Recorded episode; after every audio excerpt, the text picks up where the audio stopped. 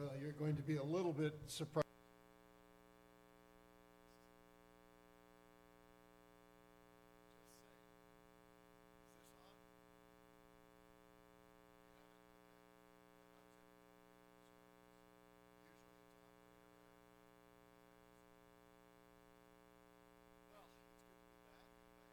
the invitation. Now it's on. Yeah. I appreciate the invitation. Thank you, Pastor Mark. And uh, uh, I appreciate Southern Hills E Free Church. You're a, you're a bright spot. You're the light on the hill. That's kind of your core here, but uh, you're a bright spot in our district as well. So I really do appreciate our partnership together. Open our Father's Word, if you would, this morning to Isaiah chapter 9, verse 6. And as you're opening to Isaiah 9 6, uh, I'll ask you a question. What are you expecting for Christmas this year? All of us have our expectations, right? All of us uh, have our, our list of things that we think we're going to get, that we hope we're going to get. And usually there aren't too many surprises. Sometimes there's a big surprise, but yeah, usually we have a, we have a pretty good idea of what we're going to get. How do you deal with the gifts that are wrapped under the tree? All of us have a different method. Some of us are what I call gazers. You know, we just kind of walk by the tree and we look and we go, well, I know I didn't wrap that one, that one, or that one, so eh, based on the size, I wonder which one's mine. Some of us are a little bit more inquisitive. I call them snoopers. I, see, I saw a hand in the back. you know, we rifle through it at 3 a.m. in the morning to see which one is ours. Some of us are a little bit more aggressive than that. And for those of us who have a yes, you've got it, the shakers. Those of us that are older and have more experience know that that's not a good idea. It could be fragile, it could break, that, that might happen. We have one in our family. I have one in my family that uh, I'm not going to identify by name. I don't want to embarrass anybody except to say it's my youngest daughter, who is a re wrapper. Yeah, she just couldn't stand the anticipation, and we always knew that she had unwrapped it and rewrapped it because she's not real good at it. And but Christmas time, though it's supposed to be a time of joy and anticipation, it's also a time of depression. In fact, there's a higher rate of depression, according to counselors, around Christmas time than any other time during the year. And it's also the highest uh, rate of suicide throughout the uh, calendar year. So, why is that? Do, do we have some unrealistic expectations regarding Christmas? And where did this idea of giving gifts at Christmas come from anyway? Some of you might think, well, you know, it's, it's a New Testament idea. No, actually, it's an Old Testament idea. It, it starts with Isaiah the prophet. And that's why I had you turn to Isaiah chapter 9, verse 6. When I ask you, what are you getting for Christmas in a spiritual sense, we all know the correct theological answer that we're supposed to give on Sunday morning, right? Isaiah chapter 9, verse 6. For unto us a child is born, unto us a son is given. And it's familiar. I, I, I, we hear it year after year. Maybe it's too familiar. Maybe it's just so familiar that we even, I don't know, dismiss it. What, what was the one gift that you can, one or two gifts that you can remember as a child that you got that even as an adult you go, Oh, I remember that, Chris. I remember when I got the. You remember, right? How many of you are uh, familiar with the movie A Christmas Story? Okay, most of you have seen Christmas Story. I really identify with Ralph because I am that age. I am of that age. What did Ralph hope to get for Christmas? That's a real thing. I actually got one of those for Christmas. Yeah, and and I and I remember it. and I identify with Ralph. I didn't shoot my eye out. But I did shoot out my uncle's doorbell and my cousin. I, I do remember that. But that was even in the last century, literally. And if I got the same thing every year, it would just, uh, you know, it, it, just wouldn't thrill me at my age to get a Red Ryder BB gun every Christmas. And it goes on to say, and the government shall be upon his shoulders. How many of you want more government for Christmas? Oh, okay. I take it you've had enough for this year. Well, the people in Isaiah's time really focused on that last half, not the first half. If you go back to verses 2 through 4, you'll see that it's referring to this child that's going to be announced in verse 9. And it says, The people who walk in darkness will see a great light. Those who live in a dark land, the light will shine upon them. You shall multiply the nation. Speaking of this child that's going to be born. You shall increase their gladness. They will be glad in your presence, as with gladness of harvest, as men rejoice who divide the spoil. You shall break the yoke of their burden and the staff on their shoulders, their rod of their oppressor, as the battle at Midian will be broken. You see, Israel, at the time when Isaiah was giving this prophecy, was under another government. And they were looking forward to a time when they would be set free, when they would be a different nation, a, a, a godly nation. And so they missed the first half of the prophecy. And I think this is the source of depression and the source of discouragement at Christmas in America, even today, because we're looking and focusing upon one thing when we should be focusing upon something else. And what we focus on is what our expectation is. What are you focusing on right now? You're looking forward, you're sitting in rows and and y- you see some Christmas decorations and some odd tall guy that shows up once a year and and and so that's your focus right now. You don't see the clown in the back that's doing juggling right now because you're focused. No, there's no clown in the back. I'm just. But that's kind of the focus in America. We're looking for peace on earth, right? Uh, we, we hear the songs on the radio, such as John Lennon's "Happy." Christmas war or Happy Xmas, war is over. And, and we hear that on the radio over and over. Or we hear Amy Grant's My Grown Up Chris, uh, Christmas List. Or even in that last song that we sang. I, don't know if you were paying attention. It was talking, yes, about the Son, but it was also talking about this kingdom and this rule. And, and we kind of get them mixed up and we focus on the wrong thing. And this is how prophecy works. Prophecy in the Old Testament, often the prophet was talking of something that was current to that age, but something that would also be in the future. And this prophecy of Isaiah is talking about two future current events, but they don't happen simultaneously. For unto us a son is given, a child is born. That was a futuristic event which happened when Jesus was born. And the government will be upon his shoulders. Different event. And you and I are between the first event and the second event. So the expectation, the focus is where is the peace on earth? That's what some of the Christmas songs are about. I, it, we, we talk about it, but it's not.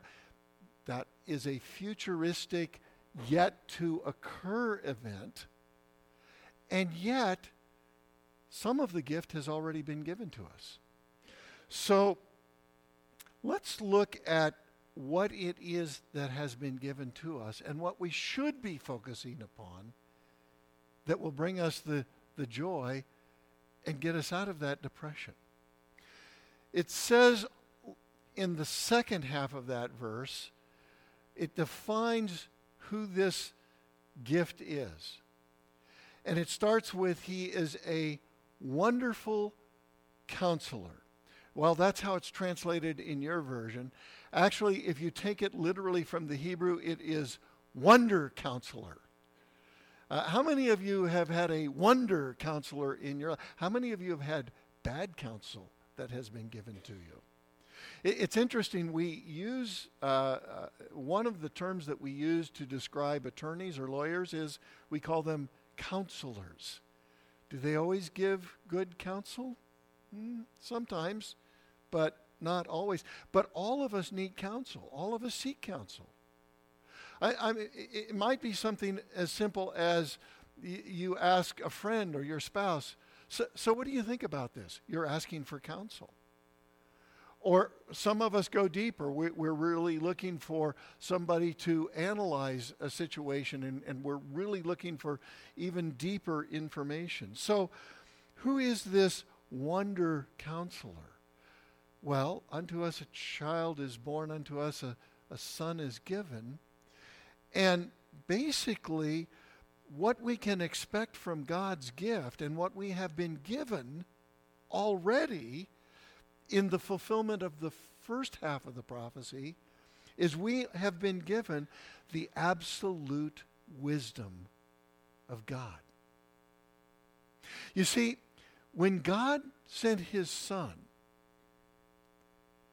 we were given one who can speak about any topic or any subject. There is nothing to which he cannot speak in our lives. What is your concern? What, what are some of the things that are concerning you right now in your life? Finances? Interesting. Scripture has over a thousand verses talking about finances and wealth and possessions. Only 500 verses that talk about prayer. What are some of the other concerns that you might have? Relational? If you're concerned about relationships, there's a lot in Scripture that talks about proper relationships and improper relationships. There's a lot, for instance, even in uh, the, the book of Proverbs that, that talks about this type of stuff. Maybe life direction. You see, when Christ came, he had so much wisdom he had so much counsel. Read the words of Matthew and Mark and Luke and John as you go through the life of Christ. And you can see that there's not much in your life that he hasn't already given us counsel concerning. He is a wonder counselor. It goes on to say, not only that, but he shall be called mighty God. Now, this is an interesting phrase in Isaiah's text. Mighty God is a word that is used that is translated by Jewish people and by cults alike. It's, it's translated, he will be a godlike hero. But it is a synonym for another word that they don't use. In the Old Testament, there are several uh, Hebrew words to describe who God is. And one of them is Yahweh. Well, Yahweh was the unspeakable name to a Orthodox Jewish person. They, they couldn't say that word because it is, it is the big word for who God is all encompassing. So Isaiah uses this word mighty God, or it's translated mighty God, or as I say, the, uh, the uh, Jewish translators or the cults even call it a godlike hero. But really, it, the, the real word there is Yahweh. You have been given God in the form of man. Well, how does that work? Because we all know that God is so expansive, so powerful, so wonderful, so infinite, so if we were to stand in the presence of God, we couldn't stand. I, I, I mean, that's, that's how mighty and wonderful. You sang about that earlier. So, what God has done is He has revealed Himself to us in a form that we can view, that we can understand. We call it, the theological term is incarnation. God in the form of man. Well, how do you put God, who is infinite, in the form of man who is finite? How does that work? If you've had concerns about that or questions, you're not alone. Theologians have been discussing this for a couple thousand years. At uh, one of the big events, uh, they used to have councils back in the early uh, times following Christ, and one of them is called the Council of Nicaea. This was 325 AD, and they were trying to figure out how, how do we how do we describe God in the form of man, God incarnate. And they came up with a Latin term, homoousios. Jesus is of the same substance as God. Well, okay, but that doesn't quite quite do it for me. Uh, I, I like the way one author, his name is Howard Butt, described this in a book that's about half a century old now called The Velvet Covered Brick. He says it this way He says, Two miracles in one God stooping to become man, man exalted to become God. He was the God man. No, that overemphasizes the one. He was the man God. Well, no, that overemphasizes the other. Say it faster then. God, man, man, God. You can't do it. You can't say it all at the same time. He was absolute man as if he had not been God. He was absolute God as if he had not been man. Perfect man, perfect God. The Almighty back, compacted down into one living, breathing human being. God stood six foot three. God had brown hair. God weighed 185 pounds. I don't know his specific weight, hair coloring, or height. The point is, he was a specific, identifiable man. Jesus Christ was older than his mother. Okay? He made the ground she walked on. He made the air that she breathed.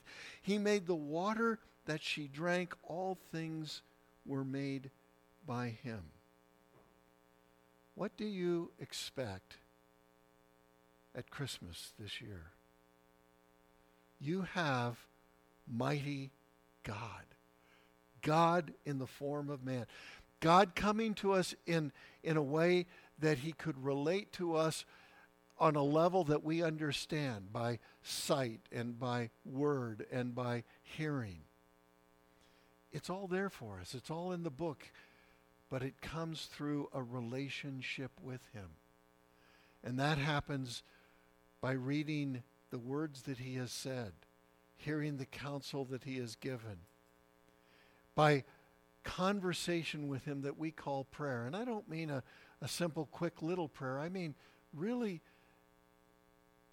focusing and listening and hearing from him. So we have the wonder counselor, we have the mighty God. That's what we get at Christmas. You should be excited. but wait, there's more. Sounds like a cheap infomercial, right? You know, if you order now in the next 20 minutes, he is also, Isaiah goes on to say, the eternal Father. Well, this comes from the last. What is divine, mighty God, must also by necessity be eternal, right? Okay. I'm having problems with that one too. God in the form of man is difficult, but eternal. Have you ever tried to figure out where space ends? Have you ever had that conversation in your head? And if it ends at a wall, what's on the other side? More space, right? I mean, infinity is something that I cannot, in this form, comprehend or understand. What, what is the eternal Father? What does that mean? Eternal is longer than any toothache you have ever had that you thought wouldn't end. Eternal is longer than any sermon you thought would never. It's been more than 12 minutes, by the way. I, I like the idea of a gift that lasts forever. Earlier, I asked you, what, what was the gift that you remember from childhood? Do you still have it? Yeah, my Red Ryder got taken away after I shot my cousin. and even if it hadn't, I'm pretty sure I wouldn't still be lugging it around at this age. But John chapter 5, verse 24 says this Truly, and this is Jesus speaking, truly, truly, I say to you, he who hears my word and believes in him who has sent me has what?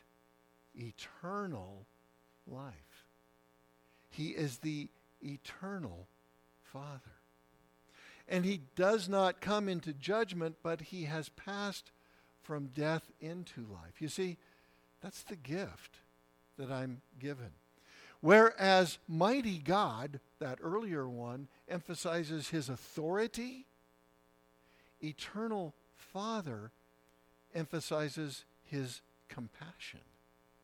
So you've got the authority of God, but you've got the friendship of God as well.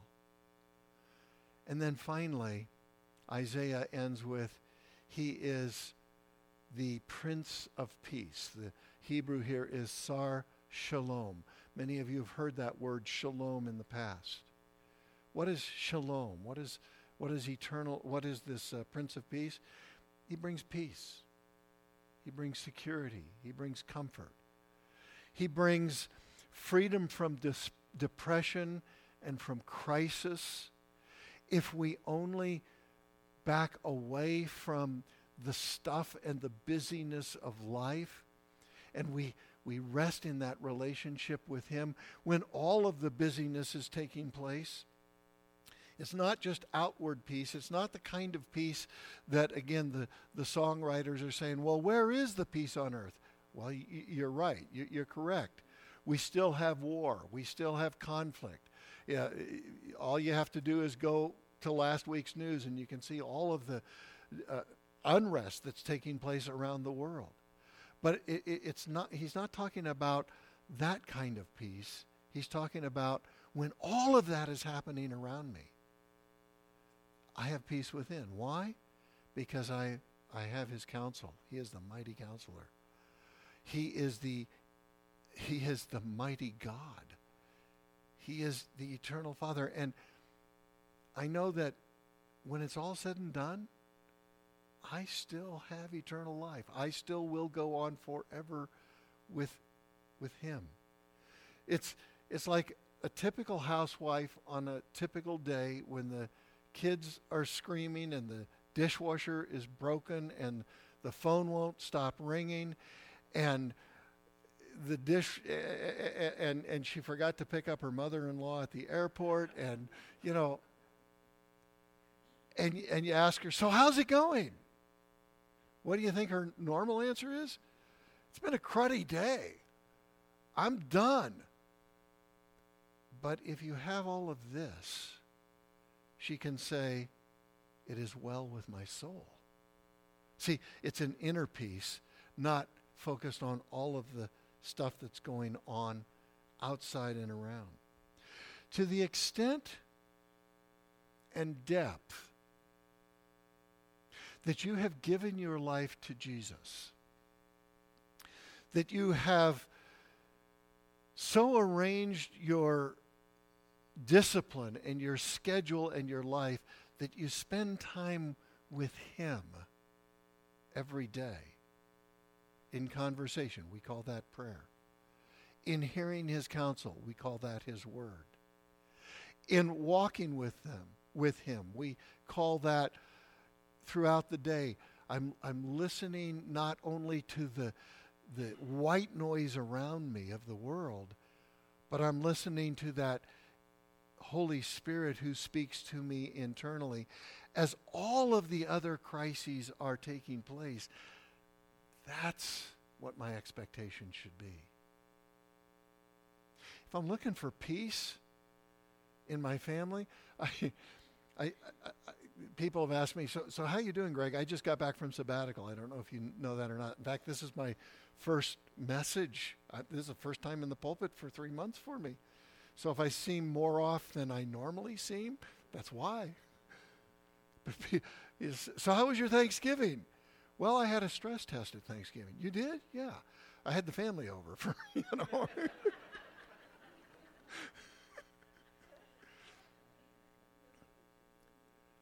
but to the extent that I'm focused not on the government shall be upon his shoulders, I'm looking for peace in my community or in my state or in my nation or in my world.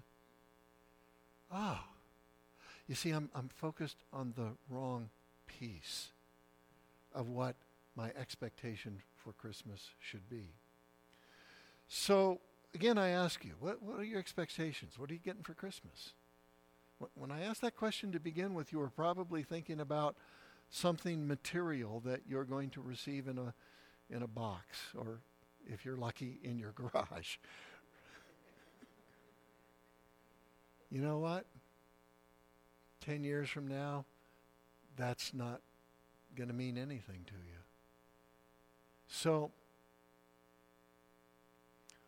what if this Christmas, even though you have shopped and wrapped and given gifts to other people, what if this Christmas you didn't receive one gift from anybody? Would that be enough? Yeah, some of you are smiling and going, but your heart's going. yeah, I, I, we have expectations. But I think it's because we're focused in the wrong direction. Heavenly Father,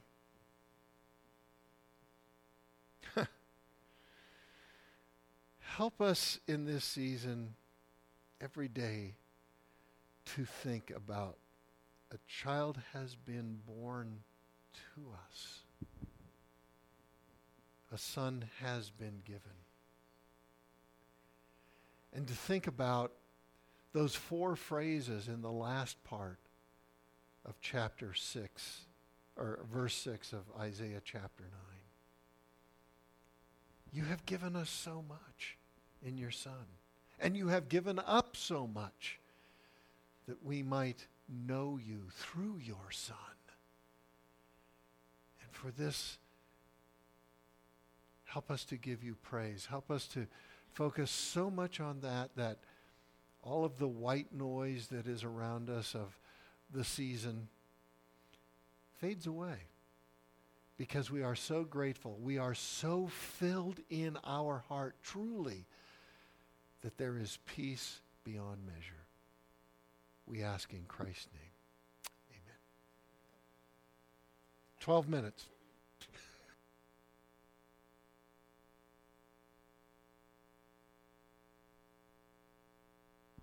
Thank you, Dr. Phil. Let's stand together as we sing our final song.